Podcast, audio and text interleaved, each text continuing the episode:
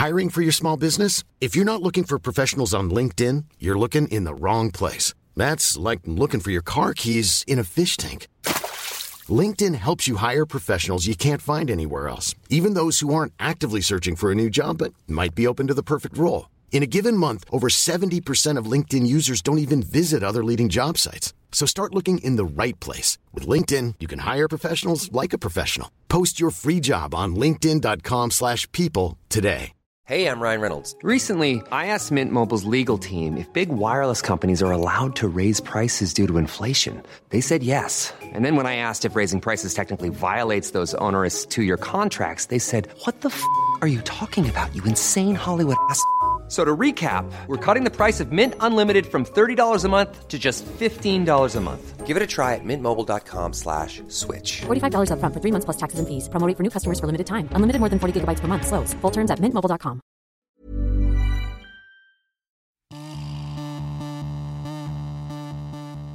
My mom is, you know, in her 60s. She's a Chinese grandma, right? And so she's there at the Pride Parade. There's floats with like men in skimpy underwear. This is Cindy Wang Brandt.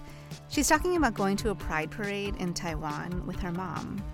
and she's videoing them and they're waving at her and yeah it was such such a great moment um, i think she made it onto the news with a picture of that I'm Deborah Jian and this is Kaleidoscope.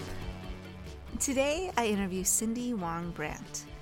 Cindy comes from a deep evangelical background. I'm talking Wheaton College, Fuller Seminary, the whole missionary thing. In other words, she's been hella committed. But that commitment began to unravel in her young adult years. It actually started when she had kids.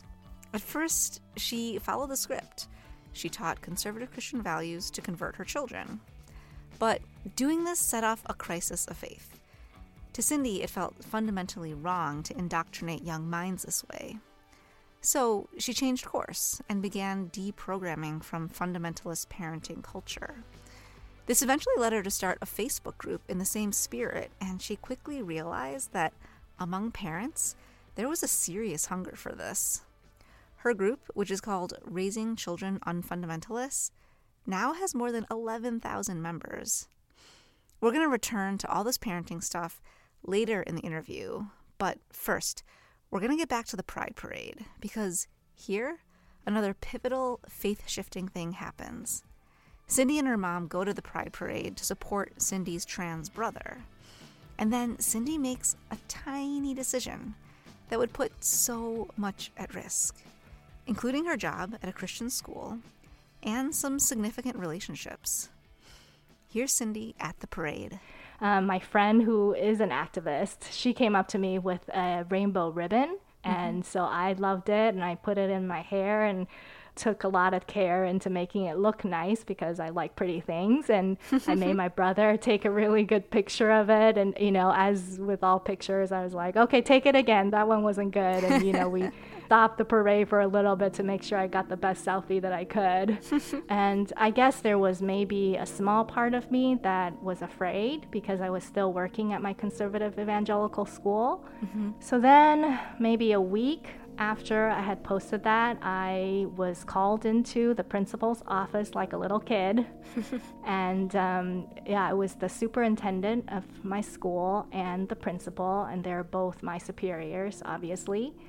And they sat me down in the principal's office and they just said that they wanted to remind me of the standards of Christian conduct or whatever that's part of the school policy mm-hmm. is essentially anti-gay. Like they affirm the biblical definition of marriage.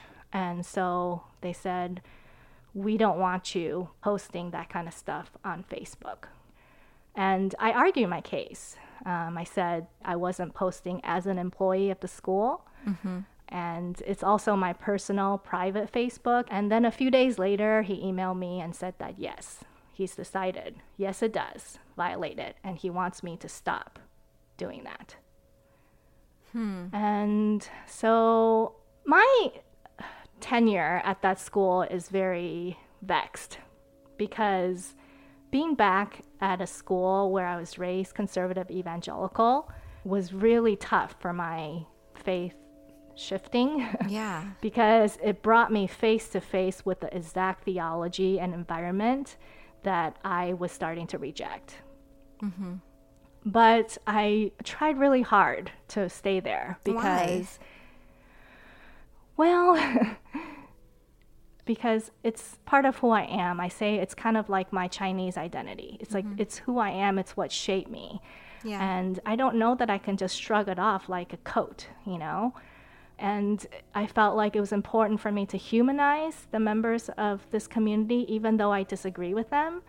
And being working there was a really good way to do that because I know my coworkers, I saw them every day, I, I know their families, and I love them. Um, and so I tried to be in a place that was difficult for me, but it came to a head, right? I could no longer maintain that tension of being fully who I am and exist in that community. Um, and even though they didn't officially fire me, they were saying, if you want to stay here, then you can't be who you are. That was what I heard. And I said, okay, then I'm then I resigned. So I quit my job. Was it hard to do? Yes. I basically was squeezed out and um, and just feeling the pain of that, feeling the pain. And then shortly after that, Donald Trump got elected, and that didn't help things. But it's just this wholesale rejection of by the community that raised you. It's uh, it's hard to take, and I didn't I didn't want to be anywhere near people in that community for a while, which is really hard because my kids still go there. But for the most part, people have been respectful of them. Although just a few weeks ago, my daughter did tell me that someone at her school asked her, So, do you believe everything your mom believes? you know, I feel like I know where that question comes from is that they're hearing things that, oh, you know, maybe the mom is a heretic or liberal. But my daughter held her own. She, I was proud of her, and this is a good uh, unfundamentalist parenting moment too, because what she said in response, she's like, "I will decide what I want to believe." That's what she said to her friend, and I was like, "Yes." I was so worried about that kind of attack, which I kind of felt like was an attack, even though it was just from a kid. I didn't know how she would handle it, and she handled it perfectly. Was there ever someone who embodied raising children unfundamentalists that was a model to you when you were starting out on this journey? So, a couple of years ago, um, a friend texted me and told me that her friend is in the same town that I'm in and that her husband had just gotten a cancer diagnosis and was in the ICU. And is there any way that I could go visit her and just lend her support because she's here all by herself and she's American? And so I ended up meeting her and trying to be a friend to her and walk her through just a really severe crisis because her husband ended up dying mm. in Taiwan in a foreign land. Yeah, I mm. was with her when he passed away. But what had happened was, you know, they were doing everything in the hospital, they were doing everything they could to try to save his life. But there was a point where she had to decide to stop the intervention. Um, and by then, her 16 year old son had flown over from America to, to be here um, in Taiwan with them. And so the night before that they were going to stop the intervention, knowing that he would die, um, she had to tell him. And so I was with her, and she's agnostic. Um, Rick, her husband who died, was atheist. And so it was the first time that I had been in such a life and death situation with people who are not Christian, evangelical Christian, the world that I came from. Right. So it was, I mean, I hate to say fascinating because obviously it's a really tragic story for my friend, but it was very interesting for me to observe that from my perspective and see how do people deal with parenting through death and loss and crisis without the kind of faith that I had. You know, what script, you know, is she having to use because the only script I know is what I know. Right. So if it was your script, like what would someone in your script say in that moment? The like the the older fundamentalist script. I mean, they would assume that, you know, the person who was dying was going to a better place with Jesus, and that would be the comfort that you bring. It's like, yes, this is really sad and hard, but he's in a better place and we'll see him again. And what was their script, your friends? They did not believe that there was a heaven, and they didn't think there was guarantee that they would see her husband and, and dad ever again, that this was the end.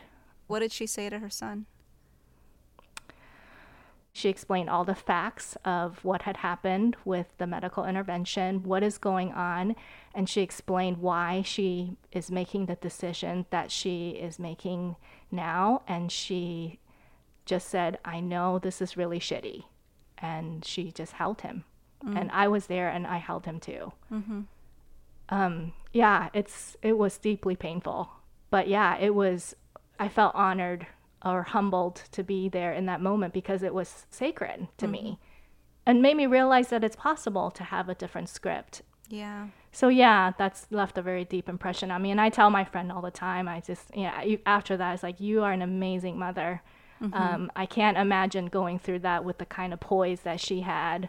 Um, you know, enduring the pain herself and um, but then she pulled herself together and yet was not afraid to be vulnerable with her emotions and that was for me revolutionary because i don't think that i grew up in an environment that handled emotions in a healthy way so what do you mean by that i think that a lot of conservative christian culture tended to bury feelings. So even this whole thing of, oh, you don't be so sad, you know, grandpa's in heaven. Like mm. even that, yeah. I feel like um, invalidates some of the grieving.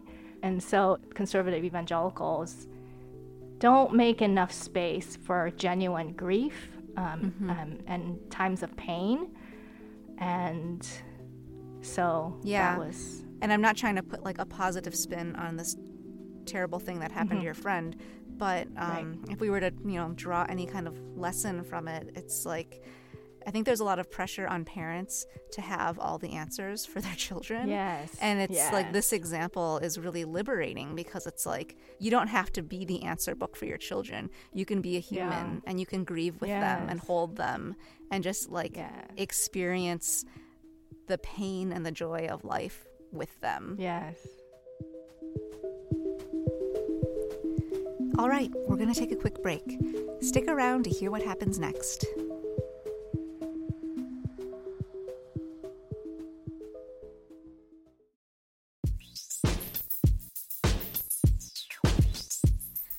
Oh, hey there. Didn't notice you. Yes, it's still a break, but here I am again, talking to you. I wanted to let you know that this beautiful spot is where you can place your ad. It can be for anything your podcast, your business, your dating profile.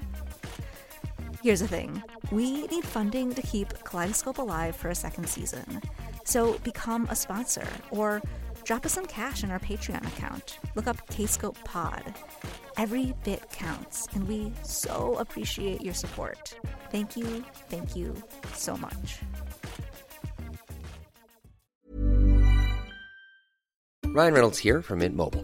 With the price of just about everything going up during inflation, we thought we'd bring our prices down.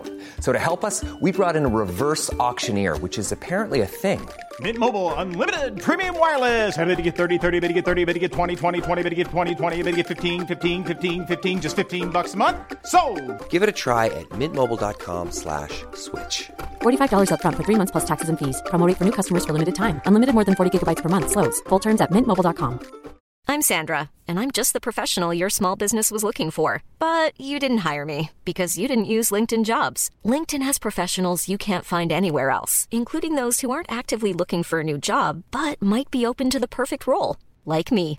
In a given month, over 70% of LinkedIn users don't visit other leading job sites. So if you're not looking on LinkedIn, you'll miss out on great candidates like Sandra. Start hiring professionals like a professional. Post your free job on linkedin.com/people today.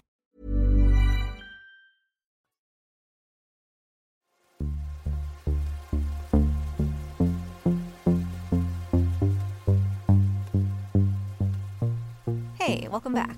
Let's return to my conversation with Cindy. Here, we're talking more about her Facebook group, Raising Children Unfundamentalist. I ask her about the racial dynamics and what she's learned as a woman of color leading this community. The race conversation has been the most difficult one. It's been the most stubborn needle to move in my group because we also talk about LGBT um, equality, we talk about gender equality, and those have been a lot easier to inspire and say, listen, if we can change the way we parent, we can change the culture and we can make the world more kind for our kids. That's the, the rallying call mm-hmm. in RCU. But the race one, yeah, that's it's been so hard and I've had to block people. I hardly ever block people, but that's the one I've had to block people over because of some of the white fragility that happens and I just keep trying. yeah. Yeah. Were there any um particular conversations about anti-racist parenting that stood out to you? There's one that repeatedly comes up and it's become so emotionally draining for me that I have not hosted a conversation on it for a while, and it's Dr. Seuss. Because mm. Dr. Seuss is obviously a very well known author and such a staple in so many of our own childhood, and something that parents want to give to their kids. But he was also very racist, and he drew a lot of cartoons that were propaganda against Japanese people. There's several instances of his racist art that's been talked about in many places, and whenever I bring that up, people get offended um, and they'll defend him and say that oh it doesn't matter he did so much good think about the lorax which i like the lorax too but we can hold these things in tension we can point out the problematic things and discern for ourselves whether or not this person's art is still worth consuming. And so I just want to create space for those conversations, but it's yeah, it's it's very hard because people aren't willing to go there. Um, they're not willing to attack their faves. So that is the Dr. Seuss mm-hmm. issue. I if people bring that up, I just don't even host it anymore because I'm tired. right. Can you tell me about a time when your kids have taught you something about parenting? Back then, I was not privy to some of these public conversations about consent and also about the gender binary. Mm-hmm. And so to me, I felt like I had a baby boy. Everyone needs to know that he's a boy and I need to keep his hair short. And so that's what I'm going to do. And so as soon as his hair grew longer than his ears, I had a cut. And I took him in. He was only a baby because he had a lot of hair. Mm-hmm. And he screamed bloody murder, just screamed. It was so terrible in every way for the hair person, for me, and for him. And so it boggles my mind that I kept doing it. Hmm. Um, I kept keeping his hair short, you know, all throughout his baby and toddlerhood. And even now, he's 12 years old and he doesn't scream bloody murder anymore, but he has words and he tells me, he's like, Mom, I feel anxiety when I have to go in there and I have to have someone, you know, cut so close to my face and I have to wear this cape with, you know, the string chokes my throat and I don't like it and you know, this is some remorse that I have and regret about a lot of things, but this is one example of why didn't I listen? Why didn't I listen to those screams? It should have been okay for me to just let his hair grow out or come to some kind of consensus with him that didn't uh, put him through such trial yeah. at such a young age. Yeah. So. Yeah. I mean, I think that's such a big challenge with being a parent because you know, I have I have a 3-year-old and mm-hmm. he screams bloody murder for so many things though. Like sometimes like right. and it's like they're good there are things that are good for him that he needs. Like like yes you need to sit in your car seat. Yeah you need to be buckled in. Mm-hmm. i'm sorry. Like this is not right. negotiable. Um, right. so it's like how do you differentiate between I mean, I guess getting a haircut, like you're not gonna like get hurt if you don't get a haircut. But I think that's like one of the hard things, like as a parent, like when you're in the thick of it and you're like sleep deprived and you have someone screaming in your face and you have piles of dirty dishes and laundry and all this stuff going on. It's like sometimes it's like you just want it to be easier and you just want things to like click into place. It's like just cut your hair. Let's move on. Right. Like how do you differentiate between like you know, a Well, violation and just like uh, like parenting? I don't think it's very clear sometimes, especially in those younger years where there's a lot of tantrums Yeah. um, from both the child and the parent. Yeah. I think it's the posture that matters, right? I think it's how much are you willing to recognize your child as a human being instead of as this creature or subhuman who has these weird habits that you just need to tame, mm-hmm. right? Yeah. I think sometimes, I mean, it sounds horrible to say out loud, but I think that's how some parents think. Like, I just want, I just want this to go my way, without recognizing the dignity and the humanity of this person that is in front of you. Yeah. Yeah. I'm going to shift gears. How do you bring your Taiwanese part of your identity into your parenting and into the way you engage with these issues publicly? you know, when you first start out writing, you write in the voice of other people that you see, and all that I saw were other white people mm-hmm. writing. And so I think that's what I fell into. And I also learned to cater to a white audience, which I've had practice doing my entire life. Mm-hmm. So it wasn't hard for me. And so I know that my audience is largely white, and I don't know what to do about that except for to try to be more fully myself as much as I can. I don't but it's a process, as you know, when you've assimilated to de assimilate. Or maybe a better way to say it is to assert my own unique cultural and ethnic and racial identity, which I'm still learning how to do that.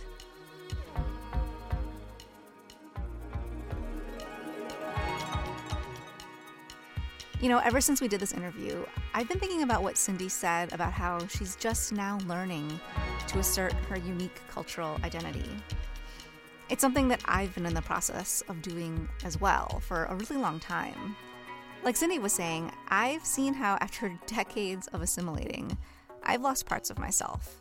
And when I do think about my identity, it's often within the framework of resistance or the perspective I bring as an outsider. And of course, that is really valuable. But I also don't want to define our communities only in relation to dominant culture. And so when I'm feeling erased or disconnected from my heritage, I do this little practice. It's super simple. I just remember. I remember my friends and how we'd run through Taipei fields screaming, and then we'd turn and watch the fireworks that we lit explode against the night sky. Or I think about my parents forging a new life in America and how they so quickly became the socialites of the Taiwanese and Cantonese communities in Chicago. I remember going to Lunar New Year banquet hall parties and how the teens would steal away to some side room with a DJ and some pretty sick breakdancing. I remember discovering Wong Kar Wai films and reading David Henry Hwang and Li Young Lee in college. I think about the present and how I've learned to cook my favorite Cantonese dishes, and how I've been learning about the history and spirituality of my ancestors, and how today I'm writing a new story for myself. Erin and I didn't have time to record a pastor in residence segment this week, but I did call her to get her thoughts, and I shared all this with her. And she said, you know, that's a really healthy way to move through the world, continuing to celebrate who you are instead of just being in opposition to everything around you. Being in opposition all the time is exhausting, and it doesn't give you the freedom to define yourself and forge your identity. And this freedom is something that we wish for all Kaleidoscope listeners. That's it for this episode, folks. Thank you so much. Kaleidoscope is produced by Annie Newen with amazing support by co founder Erin James Brown. I'm your host, Deborah Jian Lee. You can find out more about the show at kscopepod.com. Our Facebook, Twitter, and Instagram are all at kscopepod. Thanks to the BTS Center for funding season one. If you're into the show, please consider supporting us. Our Patreon account is kscopepod. Or use the Radio Public app, where we get some coins for each listen. And don't forget to leave us a review on Apple Podcasts. That helps too. All right, see you next episode. In the meantime, let the world see you. When they do, they'll never Oh, be hey the again. same. Quick reminder please leave us a review on Apple Podcasts. We're going to start featuring reviews on the show. Here's a snippet from the user E ETC1401. Five stars. I love this. That's right, leave us a review, and my little one might read it for the show. I, I can't do that because I'm busy. You're busy. Are you working? Busy working? Okay. I will see if I can persuade him to come back. Until next time.